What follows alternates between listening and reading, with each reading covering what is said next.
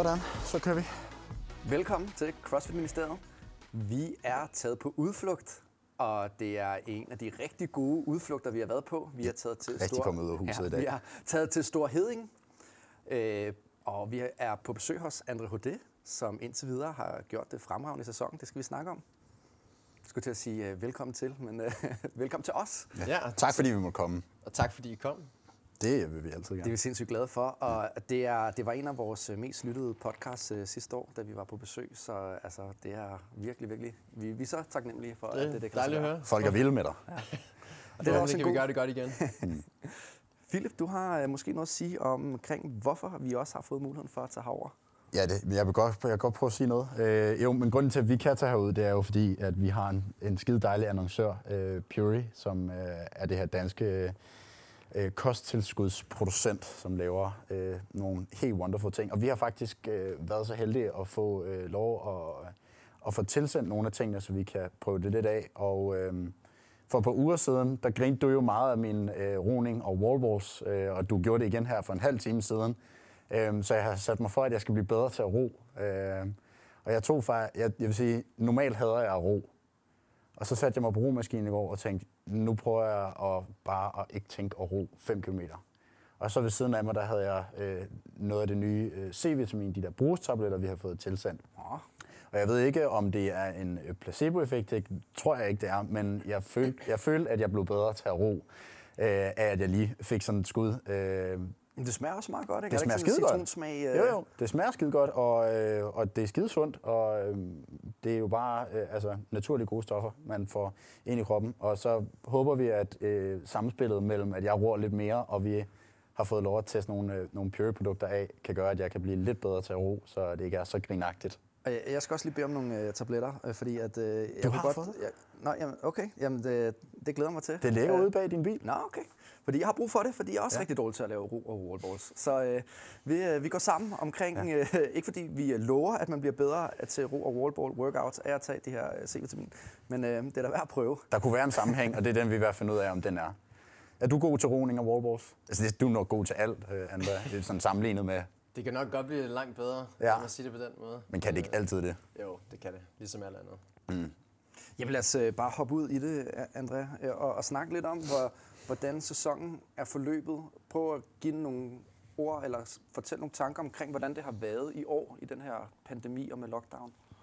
Altså, til at starte med, så er det jo vigtigt at sige, at det er lang tid siden, at man ligesom har testet sig selv mod resten af verden. Øhm, så jeg synes, det, det har været virkelig fedt at, at komme tilbage på gulvet igen, selvom det ligesom har været ens eget gulv, øhm, i ens eget gym, eller hvor man nu har gjort det. Så er det i hvert fald fedt at ja, kunne sammenligne sig igen, for det, det har bare været rigtig lang tid siden, at man har haft den chance for at se, hvor man er, og, og man kan sige, i forhold til CrossFit-programmering, og det er måske det samme for alle andre sportsgrene, så er der jo ligesom ikke rigtig noget blueprint på, hvad man skal gøre for, for at blive den bedste.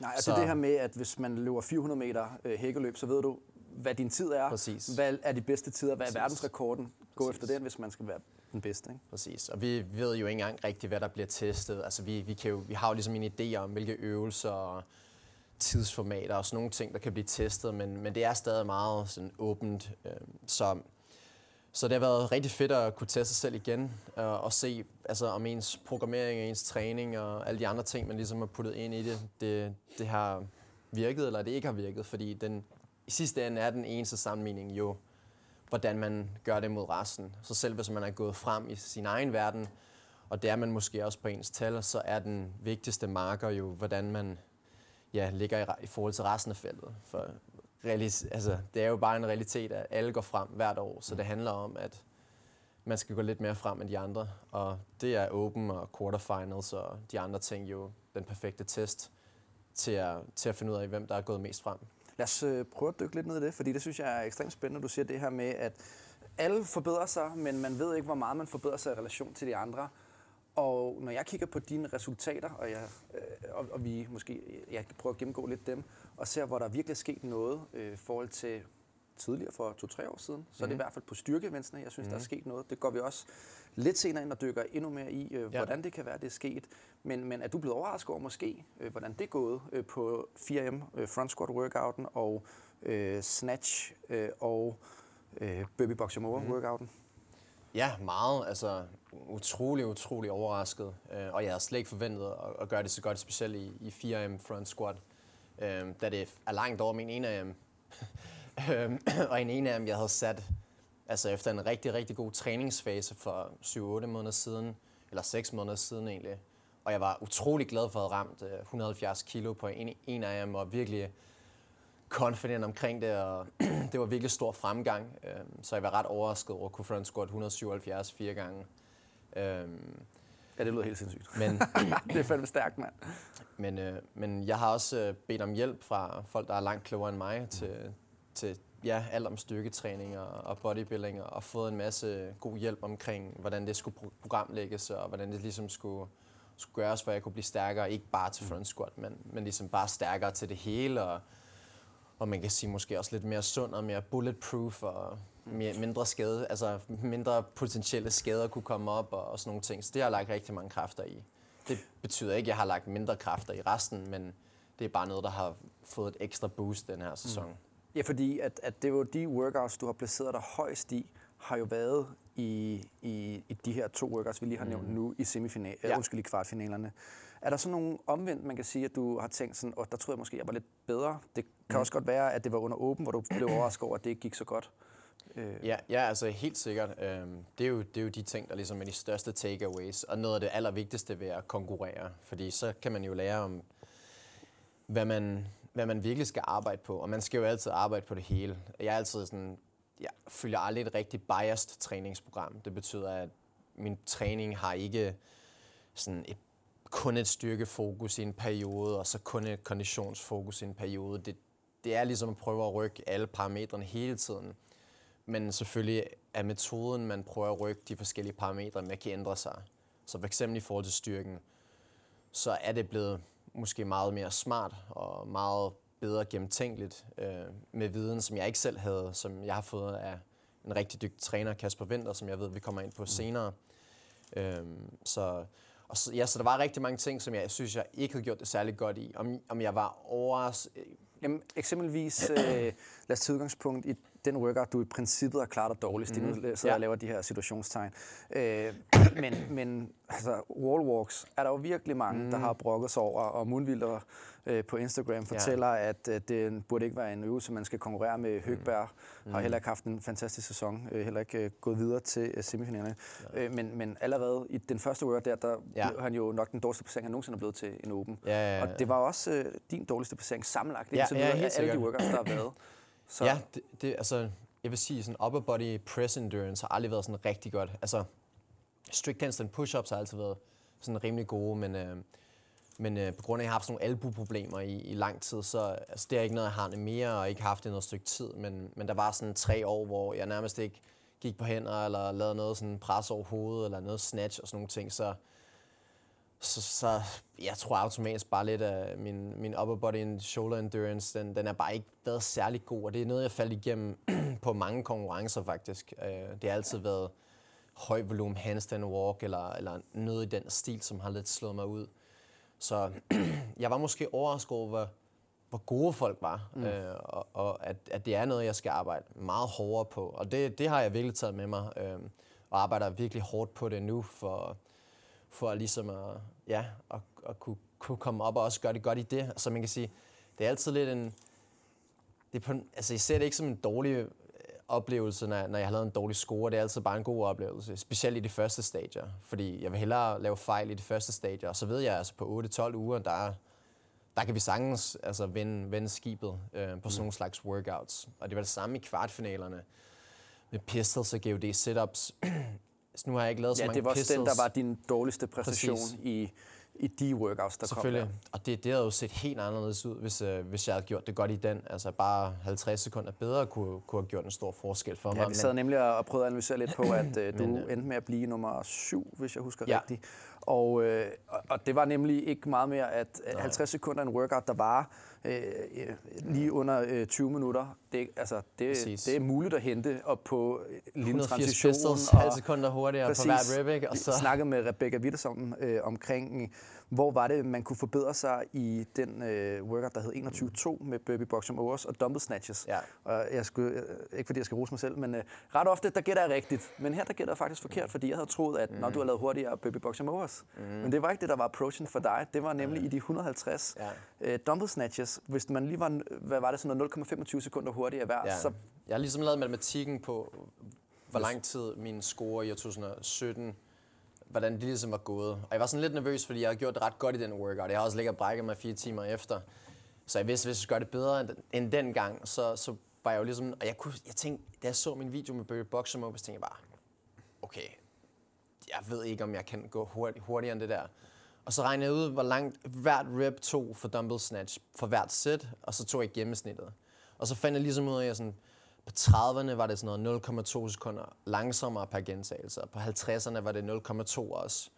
Og 50 gentagelser 0,2 sekunder hurtigere, så vidste jeg bare, at så skulle jeg bare få Natalie til at pace mig på dumbbell snatches, og bare så jeg var pisk mig på dem, mm. og så skulle jeg egentlig bare holde tempoet på baby box jumps, og bare ved at, altså, at bevæge mig hurtigt på dumbbell snatch, skal jeg bare sådan halvandet minut for min tid. Det er ret sindssygt. Ja, fordi altså, vi, uh, Rebecca, som, som var på efter, som vi havde med efter 21-2, hun sagde, mm. at du, uh, du var begyndt at trække dumbbellen ned fra toppen for at skære det her af. Ja, og jeg, jeg, det er sådan en bevægelse, som jeg sådan, altså, jeg tror ikke, altså det er ikke sådan, det, det er en rimelig lige til bevægelse. Den går ikke så ondt, og man bevæger sig lidt hurtigere og lidt langsommere. Sådan. Det er mere sådan ens lunger, men hvis man ved, man, hvis man stoler på sin kapacitet, ikke? og jeg tænkte også bare, altså, hvad det værste, der kunne ske? Ikke? Altså, må bare være lidt langsommere. Men det er det, der er ret vildt, at, at i sådan en øvelse, nemlig hvor man ikke tænker, at det er der, man kan hente noget, det er måske i virkeligheden øh, der, hvor man kan vinde øh, en del ekstra, uden at lægge så meget mere energi i det, fordi altså, det, det, altså, måske er det ikke så meget hårdere alligevel at bevæge sig hurtigere i den, ikke?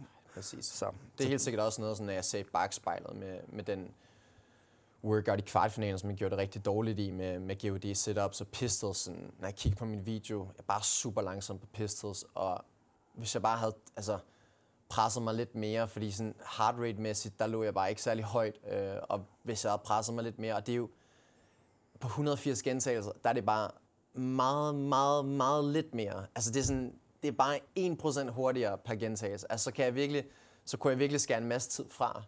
Og, men det var også bare et problem. Jeg havde bare ikke god nok kapacitet, øh, og jeg var overrasket over, hvor dygtige folk var til GHD setups. Jeg har lavet dem hver uge, men men altså herrerne bare kunne flyve igennem dem der unbroken, uden problemer, det, det var der ingen tvivl om, det kunne jeg bare ikke. Ja, det, er, det er også det, der nogle gange er problemet, i, når man skal lave noget CrossFit, som er rigtig high rep. Mm.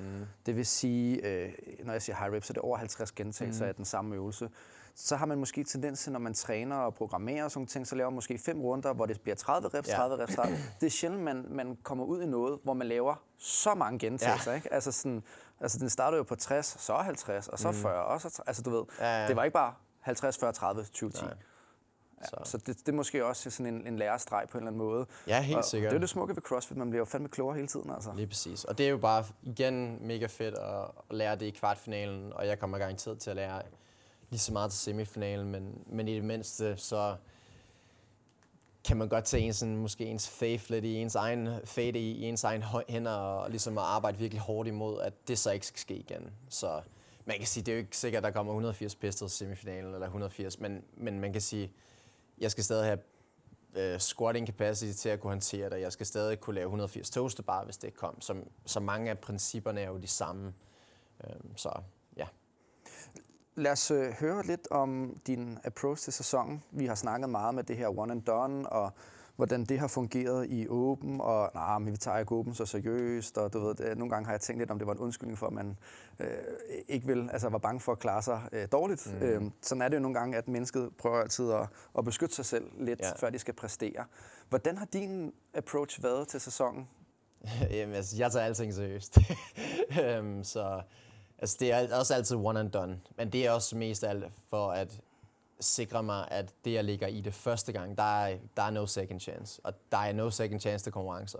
Og det er jo der, jeg skal gøre det godt. Så hvis jeg øver mig til træning i at, at bare lægge hammeren ned første gang. Og så må jeg lære de fejl, jeg laver. Øh, så kan det godt være, at jeg kunne bevæge mig mere effektivt på wall climbs, og jeg kunne måske være hurtigere på, på pistols set tilbage i spejlet, men, men det var bare en fejl, jeg lavede, og den skal man eje, og jeg vil ikke lave den igen for, altså, for at bare bevise det for mig selv. Altså, det, det bliver jeg nødt til at bare kunne levere, levere første gang, fordi det er konkurrencer, der er der et shot, og ja, mit mål er at være rigtig god til konkurrencer, og så synes jeg i hvert fald, det er bare en, en god måde at øve det på fra starten. Ja, så man kan godt øh, sige, det er one and done, men det er fucking all in, når det, Ja, ja, når det er stadigvæk. Mm. Så det er også derfor, at det, altså, ja, det var, der er måske nogen, der tænker sådan, åh, Andrea, han tager den med ro første uge. Og sådan, nej, altså, jeg gjorde mit allerbedste, og det var mit allerbedste med, med den plan, jeg nu havde, og måske en anden plan havde været bedre, men, men det var planen, og så, og så kan det jo være, at jeg bliver slået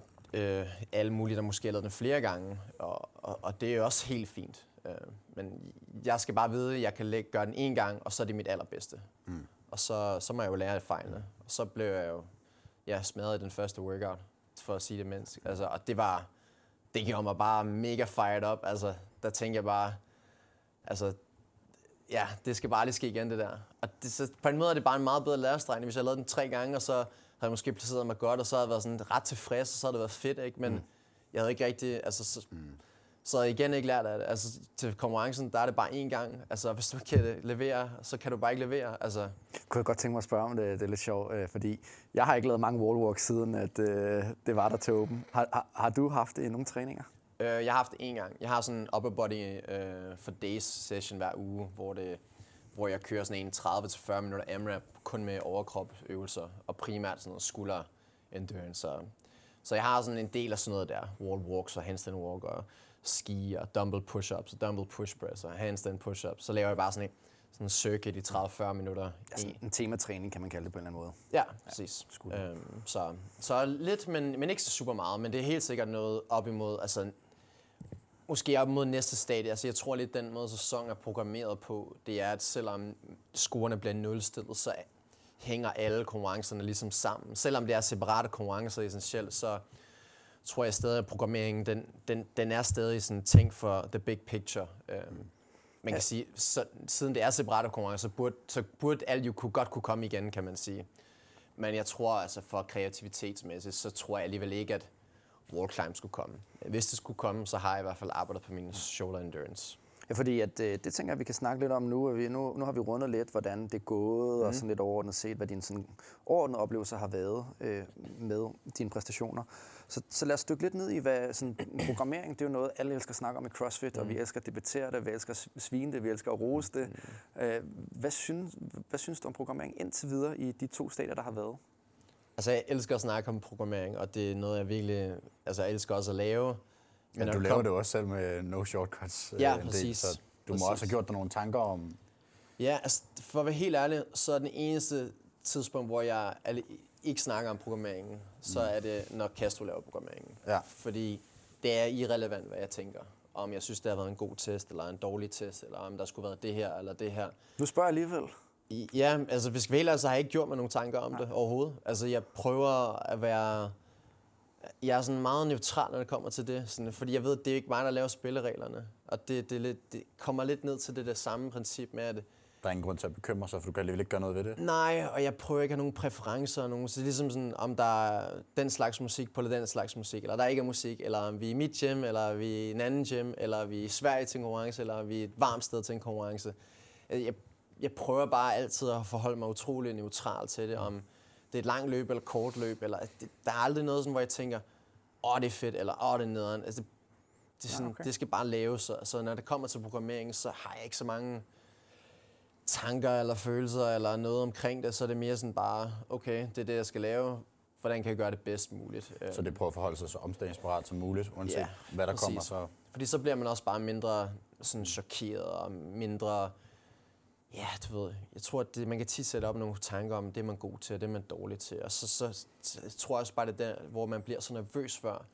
Du ved, man er skide nervøs op imod kvartfinal eller semifinal eller åben, for hvad nu hvis det, og hvad nu hvis, og hvad nu hvis, og, og hvad kommer der så næst? Altså, det er, sådan, det er bare aldrig noget, vi snakker om her. Altså, det er, sådan, det er bare ligegyldigt, fordi det er bare en, det er alligevel ikke os, der er. Altså, vi skal bare gøre vores bedste træning, og gøre vores bedste til at sove meget, og til at spise ordentligt, og, og gøre de tre ting, og så, så håber jeg bare, at brækkerne de falder sammen.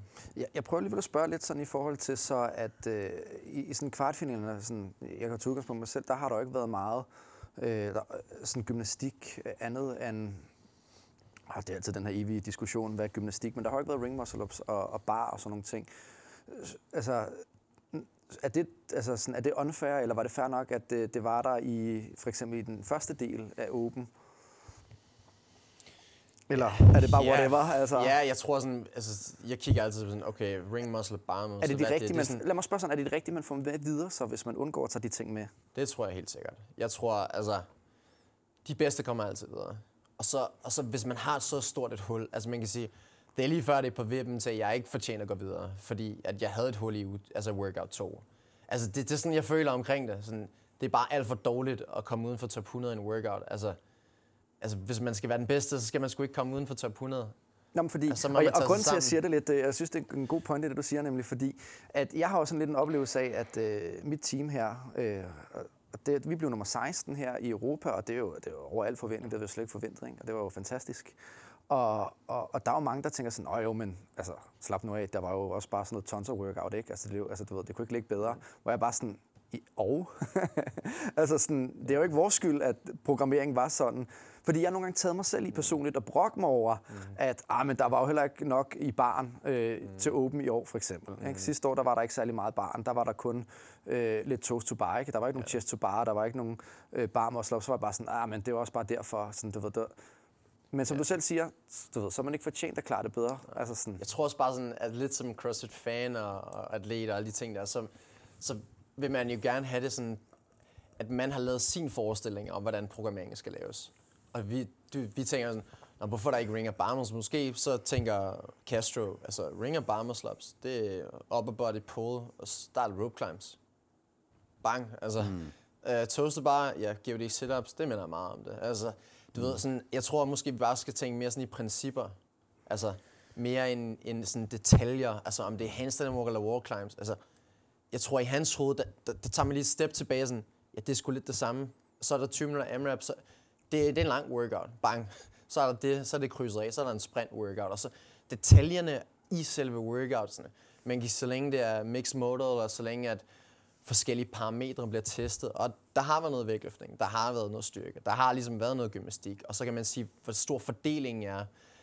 Det er jo, det er jo lidt vores egen øh, subjektive sådan, holdning til det, men det er jo ikke os, der laver reglerne. Og CrossFit er jo ikke sådan, at de har sagt, at vores sport den er 33,3 procent vægtløftning og 33,3 procent gymnastik og, og så videre. Altså det, det, er jo, det er jo dem, der laver reglerne. Øhm, og, og det er bare en sport, hvor, at, hvor altså, hvor der er ikke faste rammer for det hele, og det er jo, og det er jo bare sådan, det er. Så man skal bare være skide fleksibel øh, i, i den forstand. det er jo også det, man ser, at de bedste, de kommer altid med videre, mm. og de bedste vinder formentlig også, selvom at der er cuts. Øh, Det var et år, vi diskuterede rigtig meget mm. til Games, hvor vi havde de her cuts i forhold til, Ja. så er det øh, 100, så er det 75, så er det 50, og bla bla, hele vejen ned øh, til 10. Ikke?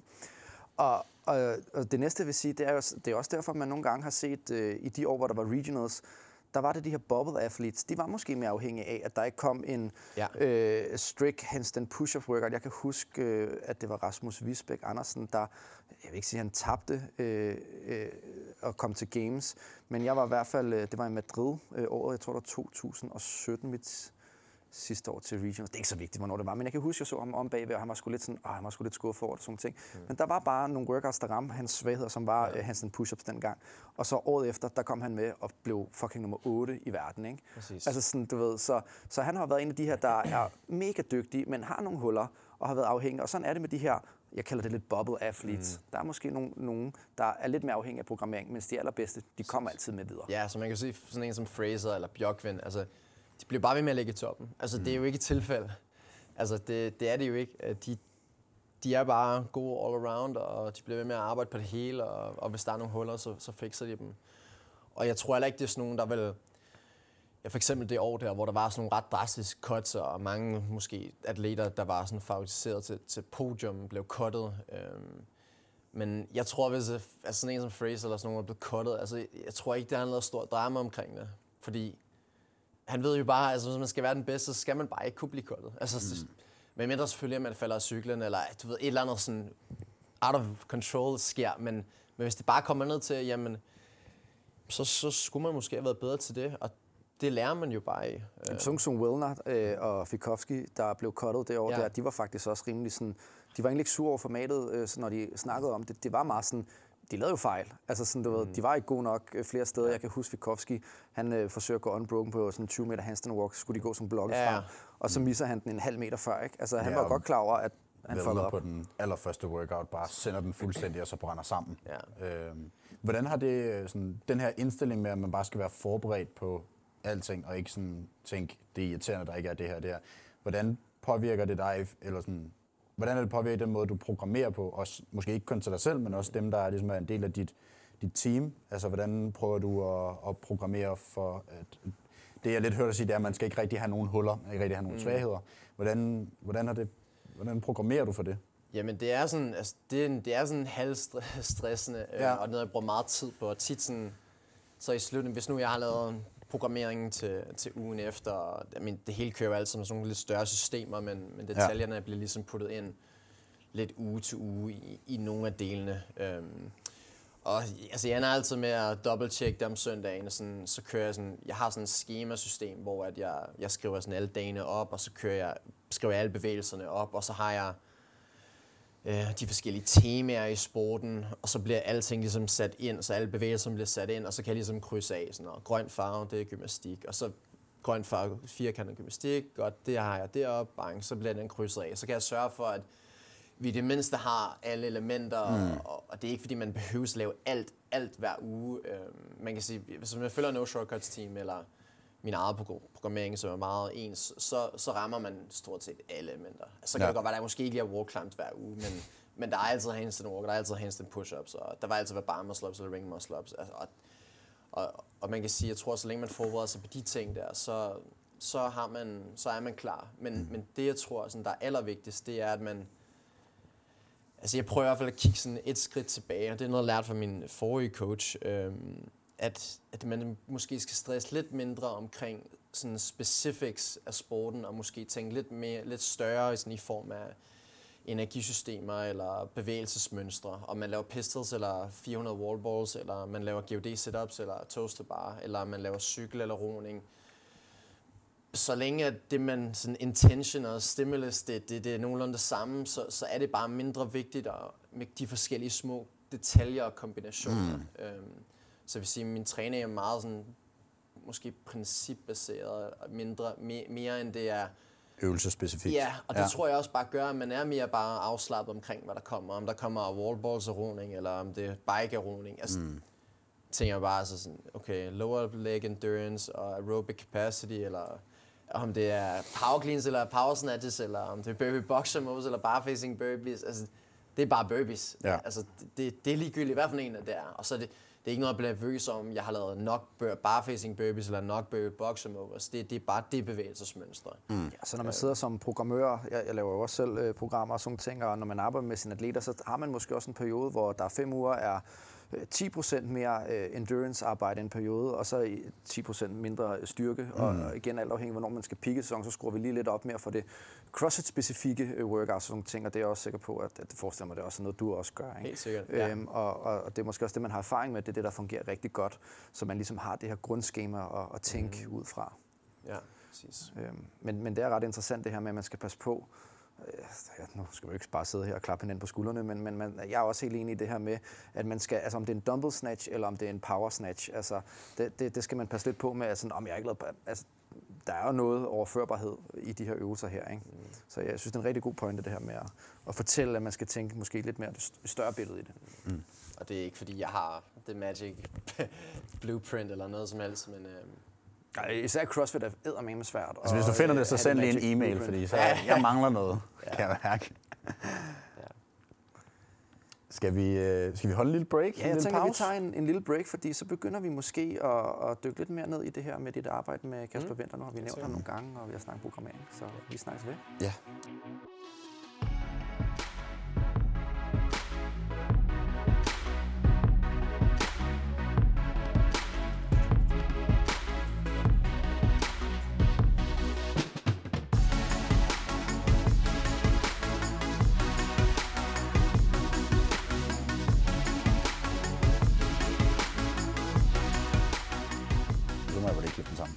Det er fint. Vi kører igen. Velkommen tilbage efter pausen. Vi er stadig på besøg hos Andre Hodé. Og ja, jeg er stadig din vært, Thomas Frøsje Larsen. Jeg tror slet ikke, jeg fik sagt mit navn i starten af podcasten, men det er også lige meget. I ved godt, hvad der foregår.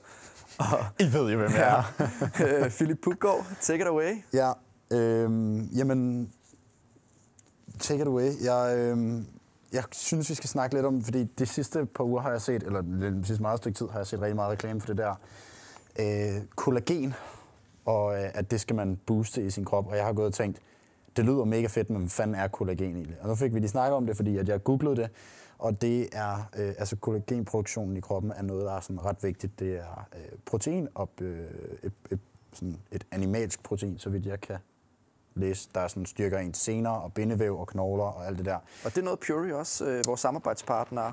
Det var nemlig der, ja. vi skulle hen. Det er noget, man kan købe ja. øh, fra øh, Puri. Man kan købe det, de har, det hedder CP1. Det er sådan kollagen peptides øhm, hvor man får sådan en lille bøtte, og så skal man, får man sådan en scoop med, og så kan man øh, bare være sikker på, at man får noget rigtig, rigtig lækker protein ind i kroppen, og øh, forholder sig sund, når man jo øh, som crossfitter har for vane, øh, træner rigtig, rigtig meget, øh, sådan så man, øh, man ikke går i stykker. Øhm. Ja, og hvis man går i stykker, ligesom uh, Team Sprung af Akillescene, Thomas uh, undertegnet her, og ja. Cecilie Aas, som er taget med på besøg på landet her. Som har taget kanelsnore med, ja. eller kardemomsnore med. Begge har haft sprunget akillescener, så er det jo måske en god idé også at supplere med de ting, for ligesom at, at få opbygget bindevæd igen og sengen. Ja, det, øh, det kunne man klart anbefale. Så, øh, så hvis man nu springer en akillescene, eller hvis man bare i mellemtiden tænker, det kunne være meget fedt ikke at springe en, så vil vi klart anbefale, at man, øh, man hopper ind og får, får smidt sådan en i, i indkøbskurven. Så, så kan man i hvert fald sikre, at man, man får et rigtig godt kosttilskud. Lad os det var det. Ja, skide godt. Det var, det var smukt. Det var god. Lad os uh, hoppe tilbage til det, som det hele skal handle om. Det er uh, dit liv og dit træning, skulle jeg sige, Andrea. Mm-hmm. Og vi har allerede snakket, og vi har nævnt uh, Kasper Winter, og, og det kommer vi til at dykke lidt mere ned i, fordi at når du siger, at du er gået fra en 1 AM efter en rigtig god træning på 170 kg front squat, til lige pludselig at kunne lave 4 på 177 kg, så er der jo nogen, der tænker, Øh, jeg siger ikke, at lamperne blinker, men man tænker, hold op, en styrkeudvikling. Og, og, og jeg synes... I, øh, det er kollagen. Det, det, det, det, er jo, det er jo ekstremt imponerende. Altså sådan, og, så lad os, lad os høre lidt, hvad din styrkeapproach har været, altså, din, altså til, til styrkedelen af træningen.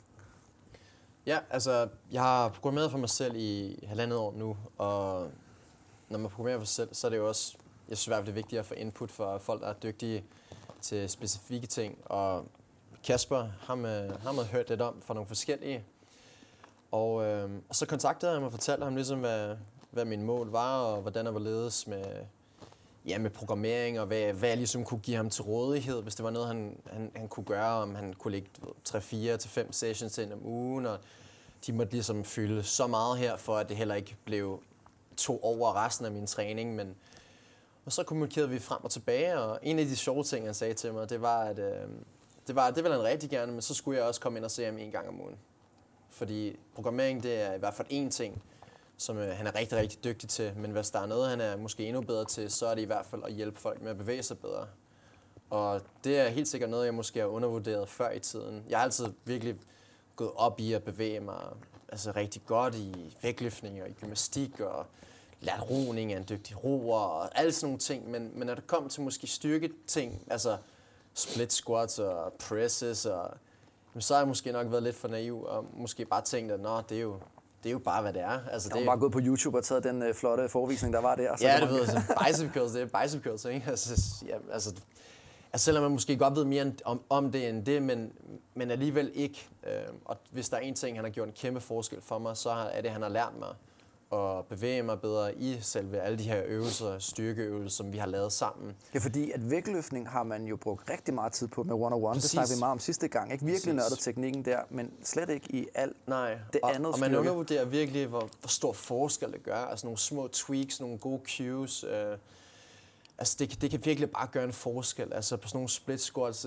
altså så lige pludselig kan man bare løbe 40 kilo mere, ikke? fordi man får at vide, at tryk med bagbenet, og når, når, når tærne er flexet, så stabiliserer det bagknæet, og, og det er bare en mere optimal position. Og, altså, bare rigtig mange ting, og det var hver session, var det sådan, hvor det virkelig altså, lærerigt, og, og jeg kunne bare mærke, hvor stor forskel det gjorde. Altså bare virkelig små ting, men så programmering var ligesom, var ligesom en af tingene, som, som gjorde kæmpe forskel, for det var bare en helt anden approach i, i forhold til styrke, øhm, som jeg måske har lavet før, øhm, i form af, at ja, jeg tror i CrossFit måske kategorisere det som accessory øvelser, øhm, men i, i hans verden er det selvfølgelig ikke accessory øvelser, så er det jo lige så vigtige øvelser, og altså det er jo stadig primære øvelser. Øhm, fordi man kan have tendens til, kan jeg i hvert fald også selv når jeg laver programmer, så når nu vi har fået squatten ind, det har vi fået krydset af, vi har fået lavet vores stødløft.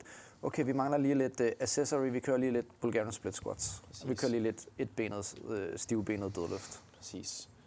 Øhm, så, så udover at han lærte mig at bevæge mig bedre, der er jo selvfølgelig stadig masser, masser af ting, der skal gøres bedre, og det er derfor, jeg stadig ser ham øh, hver uge. Og det, ja, det har vi så ikke lige kunnet gøre under lockdown, men, øh, men, i, men i hvert fald så, så prøver jeg at tage ind til ham en gang om ugen, både fordi han har en fantastisk facilitet, der hedder Nordic Performance, hvor at, ja, de bare har en masse maskiner og en masse ting til rådighed, som, som virkelig kan gøre, ja, måske den næste forskel for, at jeg kan blive endnu bedre. Øhm, jeg tror, en af de ting, der har været, der er så delikat med styrke, og måske en af de fejl, som jeg selv har begået, og måske mange begår med, med styrketræning i CrossFit, det er, du ved, man vil gerne have stærkere ben, og så er det bare tre gange om ugen, uh, Russian squat cycle, et eller andet brutalt, og man kommer, altså jeg er aldrig kommet igennem nogle af de squat cycles, jeg har prøvet. Øhm, det er altid begyndt at gå lidt ondt i knæene efter halvdelen af gangene. Og ja, og så har man lige været ude og løbe 10 km inden, så ens, altså, det, var, ja, det er sygt hårdt. Og så altså. laver man jo også vægtløftninger, og så laver man også lige 400 wallballs og thrusters. Og, du ved, der er bare en masse andre ting, og, og jeg har altid troet, at det var ligesom the only way, ikke? At, at hvis man ikke ligesom, i hvert fald to gange om ugen lavede tunge squats, ikke? Altså fordi man skulle ligesom stress nervesystemet nok til at blive bedre og så videre og så videre. Ja, så, mærke den tunge vægt på ryggen og alt det der. Så tog, så tog vi, så den måde han gjorde det, det var sådan lidt helt modsat. Det var sådan squat en gang om ugen. Det var, ja, det var ikke sådan vanvittigt tungt. Altså, før jeg lavede PR i alle mine squats, så altså, havde vi ikke været overhovedet tæt på. Altså i fire, fire måneder havde jeg ikke back 150, og da vi så bare testede, der squattede jeg 200.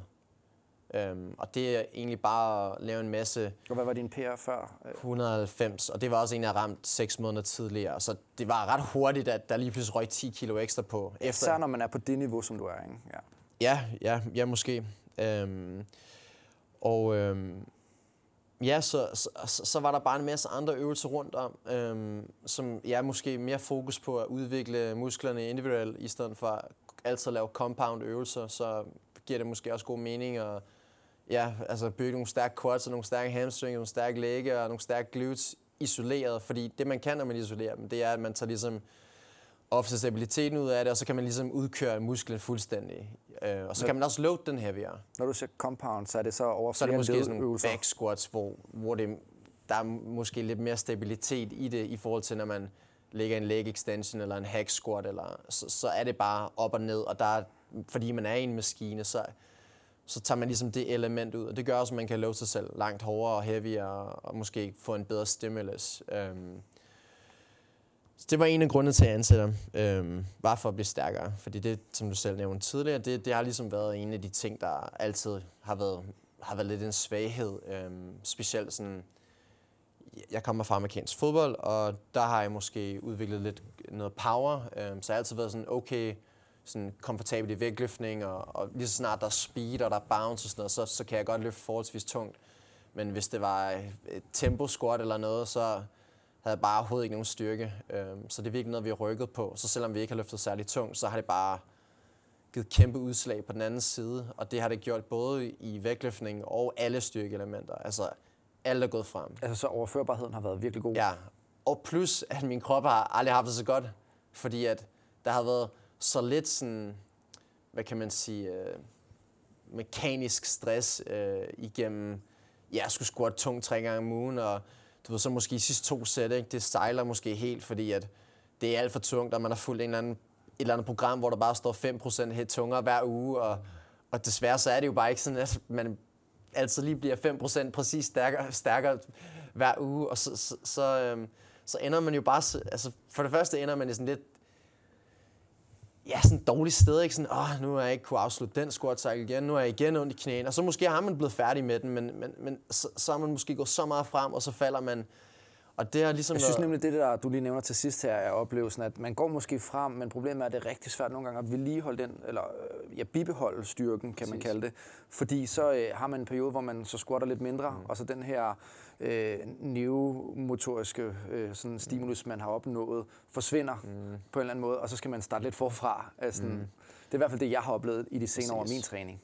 Ja, og det er også bare sådan, du ved ikke, træning skal det helst ikke være, i hvert fald en af mine mål min træning, ikke er så bølget, men det er mere, så vil jeg hellere have det en meget langsom, meget langsom lille stigning hele tiden, øhm, end, end det er sådan op og ned og op og ned. Øhm, og det, det er måske noget, der har været før i tiden, men, men nu her, de sidste halvandet år, har det været meget sådan, sådan en lille trappestigning hele tiden. Og det har måske også været, fordi jeg har haft mindre fokus på, sådan, at, for eksempel med hans program, har der været bare mindre fokus på sådan at der har været mere fokus bare på VM og så godt som muligt, og aktivere så meget som muligt, og, og kontrollere så meget som muligt. Og så med lidt mindre fokus på vægtene, og det er også det, jeg siger, jeg har ikke været over 150 i squatten, før jeg backsquat 200. Altså man kan sige, så har der måske ikke været brug for det der neurological stress, øh, for at have, du ved, 200 plus på ryggen, øh, for at kunne backsquat. Altså, måske skulle jeg bare altså, blive stærkere, og det er jo ikke sikkert, at det, det fungerer for alle. Har du så øh, taget al styrketræning ud, som du stod for selv øh, tidligere, og så har han lavet al styrketræningen? Ja. Og, og så mit andet spørgsmål, det er, hvad med sådan vægtløftning? Hvordan er det så inkorporeret? Har du selv stået for vægtløftning, eller har han også øh, gjort det så? Eller hvordan har det fungeret? Øhm, han har stået for al styrketræning, mm. så det, det, reglen var ligesom, det var alt øh, undtagen ja, kipping, gymnastik og vægtløftning og konditionstræning. Så alt strict gymnastik også, øh, altså så ikke lige strict handstand push-ups og sådan nogle ting, men strict pull-ups og strict dips og alt de har han ligesom været herover. Og så har han haft Okay, så det er ikke kun Primært- underkroppen, så det er okay, Ja. ja, full body. Ja, ja, full body. Og, og for jeg har også haft sådan en, nogle små øh, skavanker, altså før i tiden med ja, lidt skulder og noget albuer og lidt ja, nogle Han er forskellige også fysioterapeut uddannet, så Ja, det, så han er, han er bare utrolig dygtig, så vi har gjort en masse ting for sådan også at, altså det, det første mål var ligesom at blive stærk, og det andet mål var ligesom også at bulletproof mig mere, fordi at jeg var træt af at ja, have lidt ondt i albuerne, og måske også bare, altså kan man lave en million ring muscle ups, så kan jeg ikke lave, altså 20 strict pull-ups vel, eller der var bare et hul i det der, og det, det kunne han bare altså fikse, og det har han,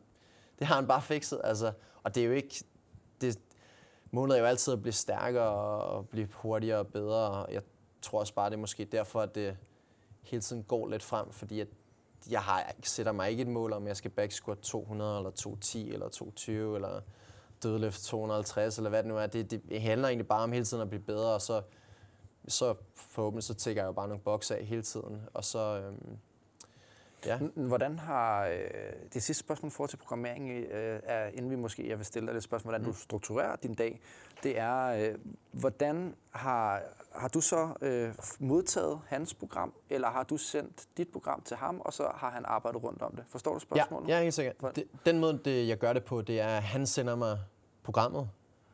Så tager jeg det og sætter det ind i mit program. Nej, så, så jeg tager hans først, det første skabelon, og lægger det ind.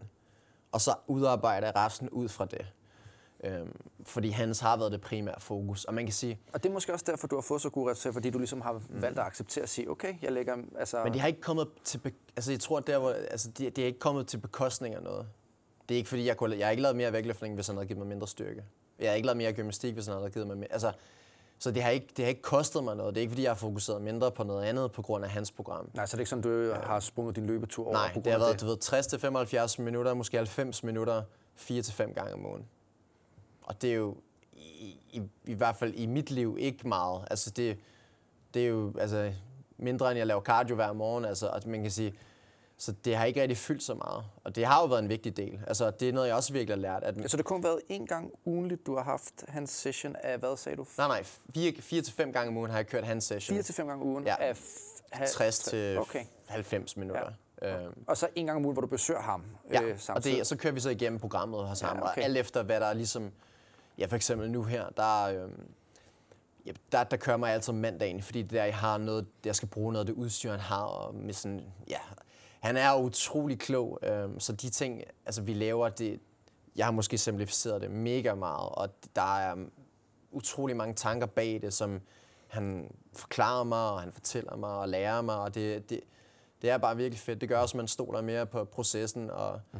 man kan sige, at starten kendte jeg ham ikke, og så skal man jo altid være lidt kritisk, men, øh, men han har godt nok leveret varen. Øh, ja, nu, nu vokser hans forretning med øh, 100%, når alle crossfitterne kommer ja, til at henvende altså sig til ikke, ham. det er bare at sige, det er ikke noget sponsoreret poster. Og der er ikke Nej, noget, og jeg, jeg synes nemlig også, ja, bare, det er super spændende at snakke sådan, om, nemlig. Der er ikke noget samarbejde mellem os. Altså, det er bare ren... Øh... Men vi sender en invoice. du ved, jeg vil gerne være bedre til CrossFit. Kan du hjælpe mig med styrken? Ja, det kan du godt. Perfekt. Øhm, og ja, han har bare været virkelig, virkelig god til også at justere, når han har brug for det, hvis der har været nogle ting. Og han har også en rigtig god forståelse for kroppen, og, og det, det er der også bare brug for. Altså man kan bare ikke bare følge sådan en skabelon, fordi nogle gange så er der bare nogle ting, der måske ikke føles så godt, og så, så skal man have en, der er smart nok til at udarbejde andre måder. Altså sådan en af de ting, vi snakker om, det var måske, at jeg kunne måske ikke holde til at lave 10 gange 10 back squats, fordi jeg skulle også lave mega mange tunge squat cleans dagen efter, og har måske lavet en million wall balls om morgenen, og alle sådan nogle ting. Og så har han udarbejdet en metode, hvor vi måske lavede ja, halvdelen af volumen på back squatten, og så i stedet for, så, vi, så tog vi så den anden halvdel og lavede dem på leg extension leg curls. For at, ja, der bare var mindre mekanisk stress på mine knæ, så at jeg måske også kunne holde til mere. Og det gjorde også bare, at sådan en session der, så har jeg det bare godt efter. Altså, selvom det har været tungt, og vi har haft, jeg bliver stærkere af det, så, så er det ikke sådan en, hvor jeg bare skal ned og ligge og sove i tre timer, og så kan jeg træne igen om aftenen. Og det er det, det, der har været så... Altså, det, altså, det gør mig næsten så glad, at jeg lyst til at græde. Altså. Nå, men jeg synes jo det her, jeg kan godt lide, at der også er en sammenhæng i det arbejde, vi laver, Philip, i forhold til, øh, vi har besøgt dig tidligere, der snakkede vi rigtig meget om, hvor god du også var til faktisk sammenlignet med mange måske at række ud. Du, du ved, du har haft de her to-tre forskellige coaches dengang. Du, det mm. kan I selv lytte til, find vores podcast. Det er afsnit 60. Øh, ja, øh, afsnit 60. Tak, Philip. Og der kan I lytte meget mere til den her historie, fordi der snakkede vi meget om det her med at se din træning som øh, lidt mere overordnet set i forhold til, at man kan godt træne i længere tid ad gangen og mm. træne det aerobe system med gennem CrossFit og ikke altid mm. kun gennem løber videre. Mm. Det gik vi rigtig meget ned i dybden med der. Nu øh, er du nået til et nyt sted i dit øh, træningsliv, hvor, hvor du så har du, jeg kan godt lide, at du bruger ordet ansat, mm. øh, hvilket du jo har jo, mm. en, en coach, mm. og, og, og villig til at bruge penge på det. Mm. Og, ligesom, og, og, og så kan du også se, hvordan du høster øh, frugterne af det nu. Ja. Øhm, så, så, så ja, hvis man er interesseret i at høre mm. endnu mere omkring øh, vejen dertil, mm. så, så lyt til, til podcastet der. Jeg har også lige ansat en til træner faktisk, ja. som hjælper mig med løb det? specifikt. Og det er faktisk en, der bor fem minutter herfra. Han har to børn, som er på den danske OL-truppe i triathlon, og han er selv involveret i, ja, med landsholdstruppen i kan triathlon. Kan du nævne hans navn? Ja, Lars Ole Holm. Holm Coaching. Øhm, og ja, han, han har været ude og kigge på mit løb på gange og, og hjælper mig med noget programmering med det. Øhm, for at prøve ja, et, at få en bedre aerobespace, det er ligesom første step, og to, blive bedre til at løbe. Øhm, da det er også noget, jeg ikke, altså, som jeg også bare virkelig skal arbejde på. Altså, jeg skal arbejde på alting, men det er bare igen en ting, som man måske godt kan håndtere sådan forholdsvis høj volumen af. Altså, man kan sige sådan, jeg vil hellere, ja, ikke sprede det ud, men, men, men når man træner, hvis man har mange sessions at kunne give af, så kan man også fokusere på virkelig mange ting. Så det gør ikke noget at lave løb tre gange om ugen. Hvis det er ikke noget, der sådan ødelægger systemet. Nej, så. jeg tør, og det er også det her med, at nogle gange så i en, en sport som CrossFit, det er jo, at uh, den, der måske vinder, er også den, der kan holde til mest træning, fordi det kræver simpelthen så meget volumen mm. og så, så mange forskellige mm. idrætsgrene, man skal uh, sammensætte i en. Ja. Ikke? Uh, og, og det tænker jeg måske uh, kan være en meget god uh, øh, overgang til måske at besøge dig i, en anden gang, det er jo så at høre, hvordan det er gået med din øh, løbehistorie. Mm. Nu har vi jo snakket meget om din, som sagt, til at starte med, øh, forhold til, hvordan man kan approache CrossFit med at lave længere workouts og sådan ting. Nu snakker om styrketræning, og så bliver det bare sindssygt mm. spændende at se, hvordan det her kommer til at påvirke dit løb. Ja. Om du lige pludselig begynder at lave den ene efter den anden pær, uden at det går ud over det mm. andet. Det synes jeg personligt har været ja. sindssygt svært. Øh, at både være god til at mm. løbe, samtidig med, at man bibeholder styrken i squatten ja. især. Har du kunne tage nogle af de her principper, som du har haft sammen med, øh, med som du har haft i forbindelse med, med dit nye styrketræningsprogram, og, og tilføre det til andre facetter af din træning, som for eksempel, måske behøver man ikke max ud i 90, altså 90 til max, 90% til max ud i sin squat cleans, hver gang man træner, men måske kan man isolere øvelsen øh, og gøre nogle andre ting for stadig at blive stærkere. Mega meget, altså helt sikkert. Altså specielt i vægtløftningen, hvor jeg også har lavet for, det første, for første gang i altså, fem år måske PR i alle mine løft. Mm. Øhm, både power, squat og alle versioner. Øhm, det har også bare været, jeg har bare max ud meget mindre. Mm. Altså, i gamle dage var max ud både clean and jerk og snatch to gange om ugen. Øhm, og hvis man fortæller det til en vægtløfter, eller altså, man hører Matt Frasers podcast med Joe Rogan, altså, hvor han også bare siger, at altså, det er bare det mærkeligste, jeg nogensinde har set, at gå ind i en CrossFit gym og står alle max, max ud hele tiden. Øhm, Efter de så er helt smadret af en eller anden sindssyg worker, de har lavet først, ikke? Ja, øhm, så det er også helt sikkert noget, jeg ændret. Altså, måske mere submaximal arbejde. Mm. Øhm, og det, det har også bare igen holdt mig til en vis grad sådan, ikke mere frisk energimæssigt, altså, fordi så har jeg også kørt meget højere volume, men, men det har gjort mig mere, ja, måske potentielt min, mere skadesfri. Altså, du ved, der er jo bare, når man kommer op på 90-100 plus procent, og man er under fatigue, så, så kan det jo være, at den ikke lige sidder, hvor den skal, og, og så, så hvis man har lidt ekstra mobility at give af, og så, ja. Ja, så kan det godt få mig lidt mere wear and tear, og mm. det er bare noget, jeg er blevet utrolig opmærksom på. Og specielt med sæsonændringen, at nu er det ikke sanctionals, nu er det ligesom, altså fra marts til, ja, forhåbentlig august, mm. der, øh, der skal jeg næsten hellere være i 98% god form, mm. end 110% god form, ja. for at holde mig skadesfri. Mm. Fordi ellers så kan min sæson bare slutte rigtig hurtigt. Sådan der, ja. Og det er bare ikke noget, jeg gider til risiko med. Så vil jeg ja. hellere være måske lidt dårligere form. Ja. Øh, det er jo ikke sikkert, det, det er rigtigt, men man kan sige måske play it a little bit more safe, øh, og så sørge for, at jeg kan være frisk hele året rundt, og sørge, eller i hvert fald, når sæsonen ligesom er der, og ikke tage nogle så store chancer med det. Mm.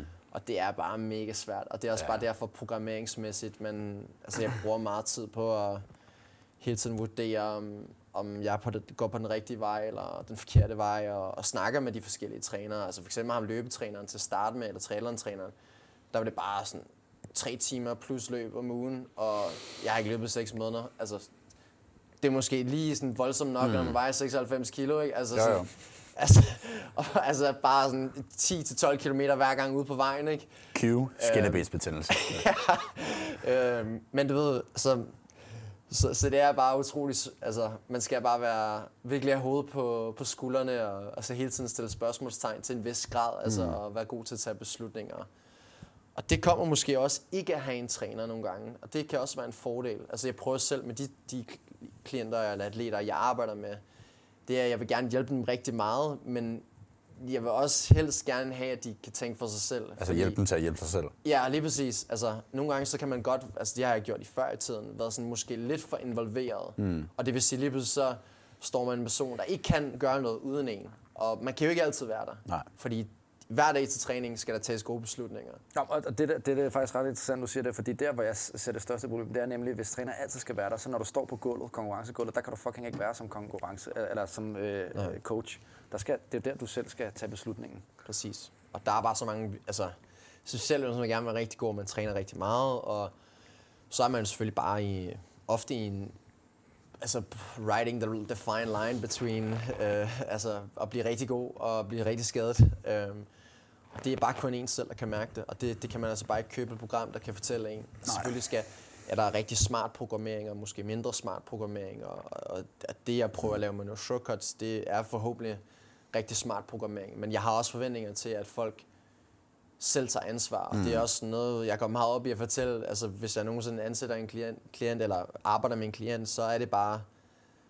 Altså, så bare ved i sidste ende, så er det dit ansvar. Mm. Og jeg vil gerne gøre alt, hvad jeg kan for, for at hjælpe dig, men, men i sidste ende, så er det ens eget ansvar. Og det er også det, måske derfor, jeg startede med at arbejde med mig selv. Altså, i stedet for at have en træner, der, der stod for det hele, var fordi, at jeg havde lagt alt ansvaret måske på en anden skulder, og så, øhm, så følger man bare programmet slavisk A til Z, og så, ja.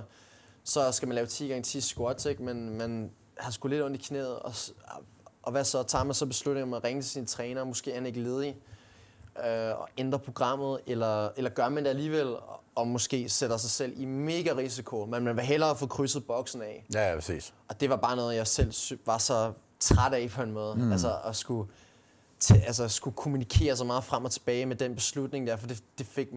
Ja, det var sådan, der blev næsten brugt mere tid på at skulle ændre programmet hver dag, end at... Ja, ja. Og det, sådan, ja, så helt sikkert bare at kunne tage gode beslutninger for sig selv. Mm. Vi er ved at være øh, ved vejs ende. Øh, vi, øh, til at slutte her de sidste øh, minutter, vi skal snakke, øh, er, øh, kunne jeg godt tænke mig at se bare lidt fremad.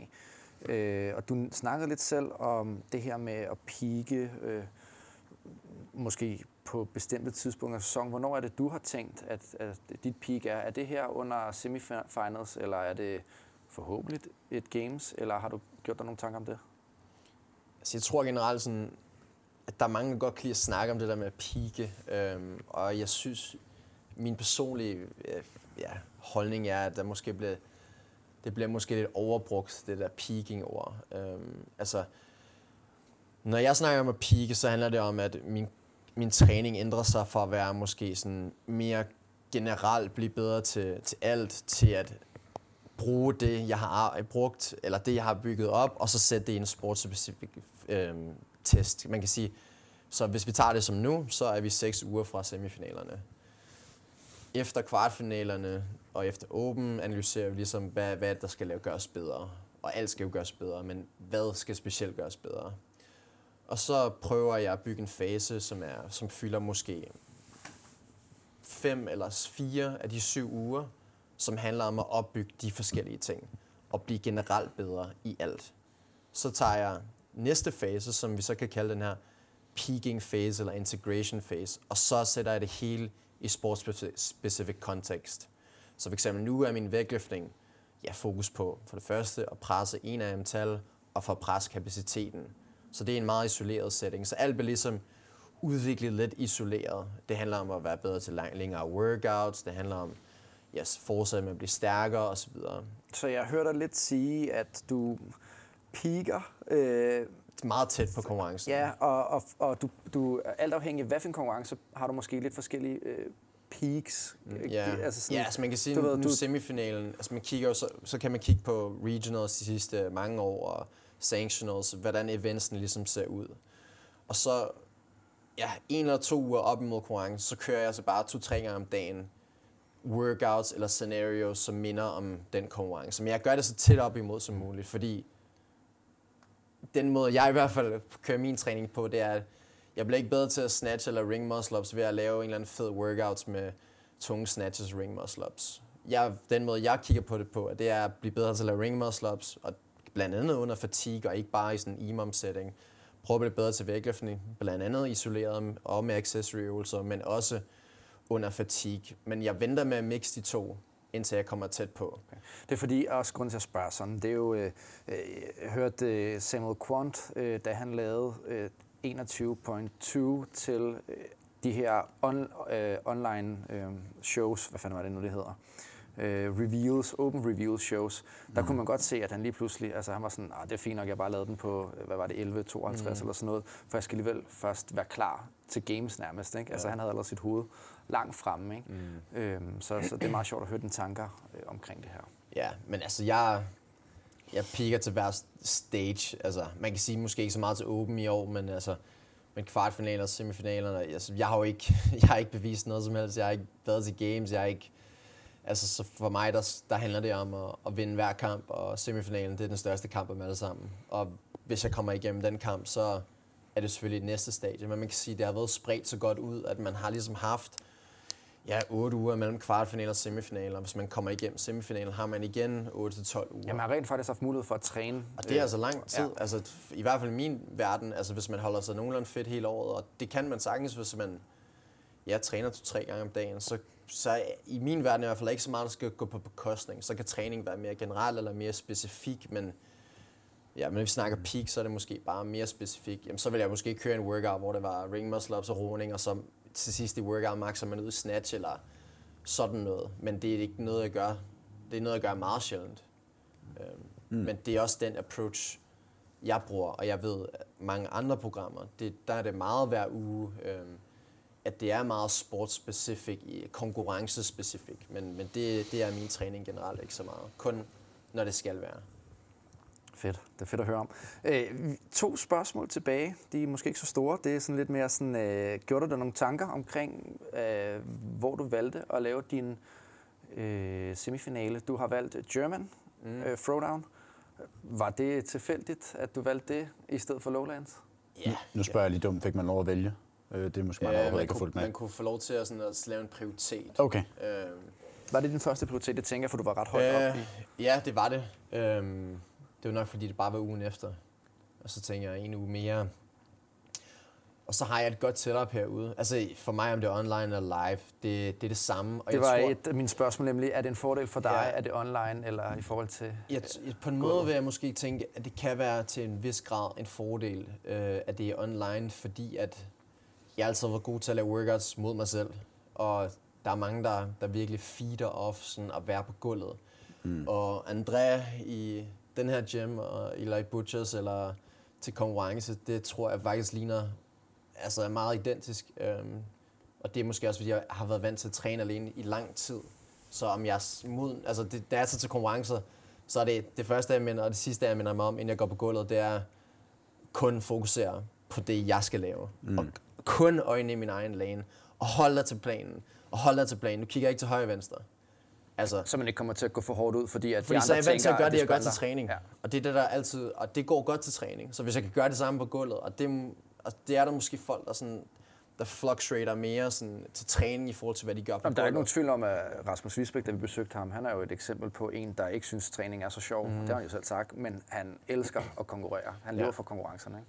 Så, øh, så, så for mig gør det ikke sådan en stor forskel. Og så, ja, så har vi en lille valp, og så tænkte jeg sådan, okay, så måske lidt også med covid og lidt mere omstændigt, øh, hvis jeg skal i karantæne i fem dage før, og skal jeg køre til Og så Holland. jeg vidste faktisk ikke på det tidspunkt, at Lowlands var blevet... Nej, nej, øh, vi troede okay, stadig, det det var faktisk live. øh, en, nej, en, så god det, det, var faktisk det, det var derfor, jeg prioriterede okay. okay. Tyskland. Det, det, det var fordi, at det var sådan meget omstændigt, hvad skulle vi gøre med vores lille hund, og så skulle stå der, at man skulle i karantæne i fem dage, skal vi køre til Holland. Det blev bare sådan, okay, sådan, Meget omstændigt. her hvor vi er nu, der er alt i vores kontrol, og vi kan godt lide at kontrollere tingene. Um, og, og det thriver vi off, så ja, så det var det, jeg valgte. Men, men igen, jeg havde ingen følelser attached til, til hverken det ene eller det andet, fordi det er jo bare, hvad det er. Det er jo, det er jo ligegyldigt. Altså, hvis man elsker at konkurrere, så kan det være alene, eller det kan være mod tusind andre, men det, det gør ikke nogen forskel. Det er bare fedt, altså. Det er lidt specielt, synes jeg, det her med, at man ikke rigtig ved, hvem man kommer i pulje med. Fordi det kan jo rent faktisk have en ret stor øh, altså fordel, ja, øh, skråstreg ulempe. Ja, ja. For nogen jo. At det, Ja, altså, ja. ja der er, jeg tror, mange, der bruger rigtig meget tid på det der. Altså, mm. jeg, jeg, det eneste, jeg kunne så se, hvem jeg var i pulje med, det var, når der lå foran mig, mm. var Jonne og Georges Caraves. Øh, men ellers så er det jo ligegyldigt. Altså igen, det er Altså, jo lige... Fordi man kan jo i princippet, kan du jo gribe callen og så ringe til, øh, Nå, men, øh, skal vi stille op sammen her? Ej, det er en dårlig idé. Altså, lad, du tager den, og jeg tager den. Ikke? Altså, det kan man jo rent faktisk gøre. Præcis. Men igen, det kan man godt, men jeg tror bare, der er mange dark horses, og jeg tror også måske, at jeg er blevet nummer syv til kvartfinalerne, betyder seriøst 0 og niks. Altså, det det står 0-0 igen, og det er en helt ny konkurrence, og alt kan ske. Altså, men jeg tror ikke, man skal forvente, at måske dem, der ligger i top 10, det er nødvendigvis dem, der klikker en billet til CrossFit Games. Altså, det, alle har en chance, og igen, det kan jo komme nye test. Altså, man ved, at der er måske nogen, der havde ramt, altså to, træk 19 øh, i kvartfinalerne, og måske kommer der bare wheelhouse workouts øh, det næste stadie, ikke? Så og det, det, det er helt rigtigt, det du siger i forhold til, at når vi kigger på de workouts, der har været, så har der måske været et bias i forhold til nogle ting, apropos det her med, at der ikke var noget barn eller ringene og sådan ting. Og det er jo virkelig nogen, der har, øh, igen, de her bubble athlete, de har brug for programmering i deres favør en gang imellem. Og øh, dem, der måske fik roning og wallball, som ikke kan lide det, tager rigtig mange point, som Andreas Solberg, som vi snakker om for eksempel, er en mega dygtig øh, Ja, norsk og vi har kvinde. specielt set det med styrken, ikke? Du ved, der er mange herrer, der måske bare er blevet reddet midt over på, på det event, og så har de gjort det virkelig godt i alt andet, men så lige pludselig nummer 500, fordi det kun kunne...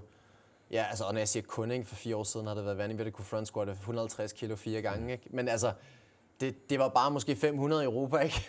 Øhm, og det, nu er der kun 20 med i konkurrencen, eller 30 med i konkurrencen, så er det jo lige pludselig kun en 30. plads, ikke? Eller en 28. plads. Så koster det måske ikke så mange point.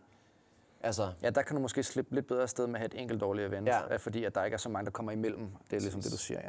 ja, det bliver Så spændende. ja, det bliver sindssygt spændende, og øh, jeg synes, vi skal til at runde af nu, mm. André. Der er, Ja, tak Øh, fordi I kom. Ja. Tak fordi vi måtte, og altså, glæder os sindssygt meget til at følge dig øh, i semifinalerne og se, hvordan det går. Ja, det bliver spændende at se med altså alle danskerne, der er med. Mm. Det er virkelig fedt at se. Altså, det vores lille land repræsenteret så godt. Ja, det, er- det er mega fedt. Vi glæder os til at følge dig og, og alle de andre. Og vi håber, at du selvfølgelig også øh, kommer videre til næste stadie, så vi kan Oh, få yes. rigtig mange likes på de opslag, vi kan lave på grund af det. Ej, det har været fantastisk øh, at, at snakke med dig. Jeg er, sindssyg, eller jeg er helt sikker på, at alle dem, der sidder og lytter med, også synes, det er spændende at høre om din træning. Mm. Ja. Jeg vil slutte af med at, at sige, husk at anmelde os. Bliv nu ved med at anmelde os. Del os, øh, like os, øh, hvis vi skal fortsætte Mm. øh, med at lave det her, som øh, vi alle sammen synes er skide fedt. Tak til Puri, vores samarbejdspartner, for at gøre det muligt også. Tusind tak til Puri, og, øh, og så god træning derude. God træning derude.